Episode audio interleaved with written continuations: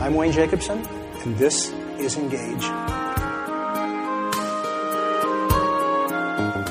I hope you're not just rushing through these videos. I've designed them so they can be something you can listen to every couple of weeks so that you've got plenty of time in between to explore your journey, which is where this is really going to happen for you. It's not going to happen watching a video. It's going to happen as you're thinking about God, talking to Him, listening for Him in your own life and journey. And you don't need to carve some special time away from it all, some special quiet time somewhere. You can talk to Him, listen for Him, think about Him when you're driving to work, taking a shower, or going for a walk in the neighborhood. He just wants to make Himself known to you, and I want to encourage you to explore that, to let Him press His heart into yours, to press His thoughts into your mind as you're just going about your daily life with your focus on Him. If discipleship is about building a relationship with God, I'd call this the anti discipleship approach. But in actuality, I think this is what discipleship really is. It's not you building a relationship with Him, it's recognizing how He's building one with you. That changes the scope of it entirely. Because now I'm not focused on what I'm doing, I'm focused on what He's doing. And that's where this works. Even if you've been disappointed because you've been in past discipleship programs before, you've tried to build a relationship with God in the past, and you felt disappointed, even maybe felt for some reason that God wasn't going to do it with you, you were some exception to everything because you couldn't make it work, here's the good news religion was never meant to work. This relationship works very differently than the way we were taught to build it on our own. So, the most important question at this point is how do you see God? When you're thinking about Him or talking to Him or listening to Him, how do you picture Him in your own mind? Is He cold and distant so that you have no hope of getting to know Him? Is He stern and angry so you don't even want to know Him? Or is He so disappointed in you that you feel like you have to crawl out of a huge hole before God would even think of smiling at you? How you think of Him is incredibly important to where this journey begins.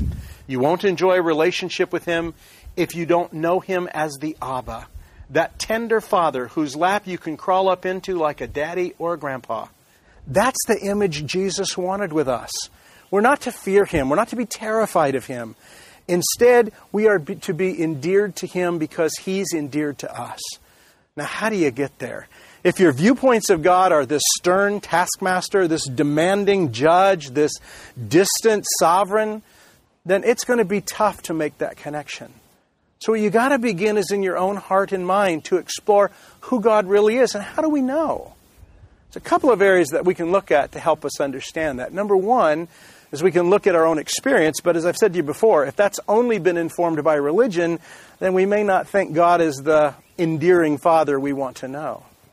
But the other is the testimony of our friends, people we know who are journeying with God, and they're finding this God to be incredibly tender, incredibly compassionate, incredibly patient. And that in our journey, He's actually for us, not against us. He's not trying to get you to conform to His life. He wants you to enter into a relationship with Him, which will then do everything in your life God would want to accomplish. And the other place we can look, and perhaps the most significant, is in the scriptures themselves, particularly the stories of Jesus. Jesus was the exact representation of the nature of the Father. So when he comes to someone who's struggling or failing or hurting or in sin, how is Jesus treating them? Is he the angry taskmaster demanding their conformity? Or is he that loving brother that went into their lives, found them where they were, and began to invite them to a different kind of reality? The most important question you need to answer is who is this God? Is he the kind, tender, compassionate Abba? Or is he this distant, angry parent who's going to try to push me into being something I don't want to be? God wants to be the tender Abba. Jesus showed us that he was that. Read those stories of Jesus. Watch how he treats people and find your way into a relationship with both of them that begins with his tenderness. Now, it may take a bit of you suspending what you're so convinced might be true. We've known God to be distant, to be angry, to not care about me, to not be involved in my life. Well, that's not who He is. So that view of God is false. How you can begin to slide into a different view that this God is kind, compassionate, tender. He's actually for you, not against you. He wants to help you learn to live this life. He's not demanding that you do it for Him. That's where this journey begins. That's where it begins to take on meaning. Ask Him to show you. If you haven't listened to Transitions at the Lifestream website, you might try that. You might try reading He Loves Me or reading it again if you've read it before, because that salts in our heart and mind this reality that God loves you, that He cares about you, that this is a relationship He wants with you more than you want it for yourself. And it's when you come to realize and can at least rest in the fact that He might love you, might be on your side, that this relationship can take its course.